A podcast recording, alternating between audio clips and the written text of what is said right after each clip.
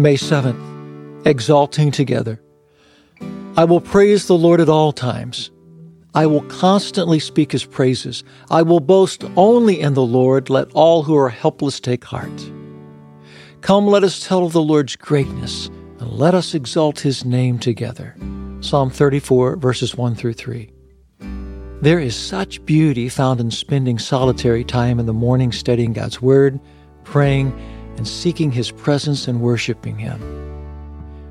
While leading ourselves in worship to our Heavenly Father is a vital discipline in our Christian walk, there is nothing that can replace the joy, encouragement, and wonder that comes from worshiping God corporately and exalting his name together as the body of believers.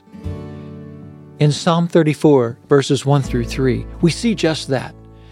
David leads himself in worship and then calls out to others, inviting all to exalt the Lord and celebrate God's greatness together. With countless congregational worship styles, we're able to see the diverse beauty in all the ways our God is worthy to be worshiped. From the raising of hands or dancing during contemporary songs, to the kneeling of bodies during recited liturgies, from gathering in large modern buildings to huddling around a dusty campsite with no electricity. From the most urban cities to the most remote developing villages, our God will be exalted in all things and all ways.